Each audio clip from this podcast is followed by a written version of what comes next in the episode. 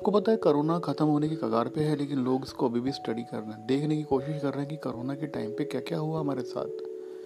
और अलग अलग लोग हैं अलग अलग तरीके से समझने की कोशिश कर रहे हैं कि ये क्यों हुआ था कोरोना, और क्या बताना चाहता है हम सब लोगों को। और मैं आपको बताऊँ, बहुत कुछ हुआ है कोरोना।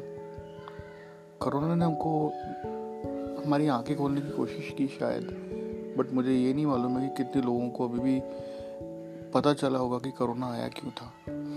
एक्चुअली कोरोना कुछ भी नहीं था। मेरे हिसाब से जो मैं समझ पाया, कोरोना कुछ भी नहीं था। ये ये केवल कोरोना हमको ये बता के गया है कि हम लोग कितने अकेले हैं अपनी ज़िंदगी के अंदर।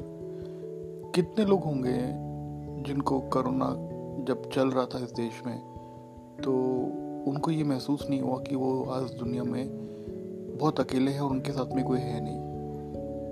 कोई पूछने वाला नहीं होगा, कोई आपके रिश्तेदार आपके साथ में नहीं होंगे। ऐसा हुआ है क्या आप लोगों के साथ में? तो कहीं ना कहीं ये हमारे अकेले होने का एहसास हमको दिला के गया है। आज भी हम इस बात को नहीं समझ रहे हैं कि इंसान, इंसानों के लिए सबसे ज़्यादा ज़रूरी है। मशीन, अपने एसेट्स वो सब ठीक है।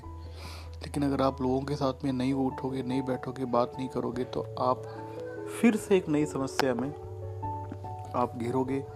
और फिर से एक नई समस्या का सामना करोगे आप। ये इंसान है ना, आपका दोस्त है। अगर ये इंसानियत मर गई तो आप भी जी नहीं पाओगे।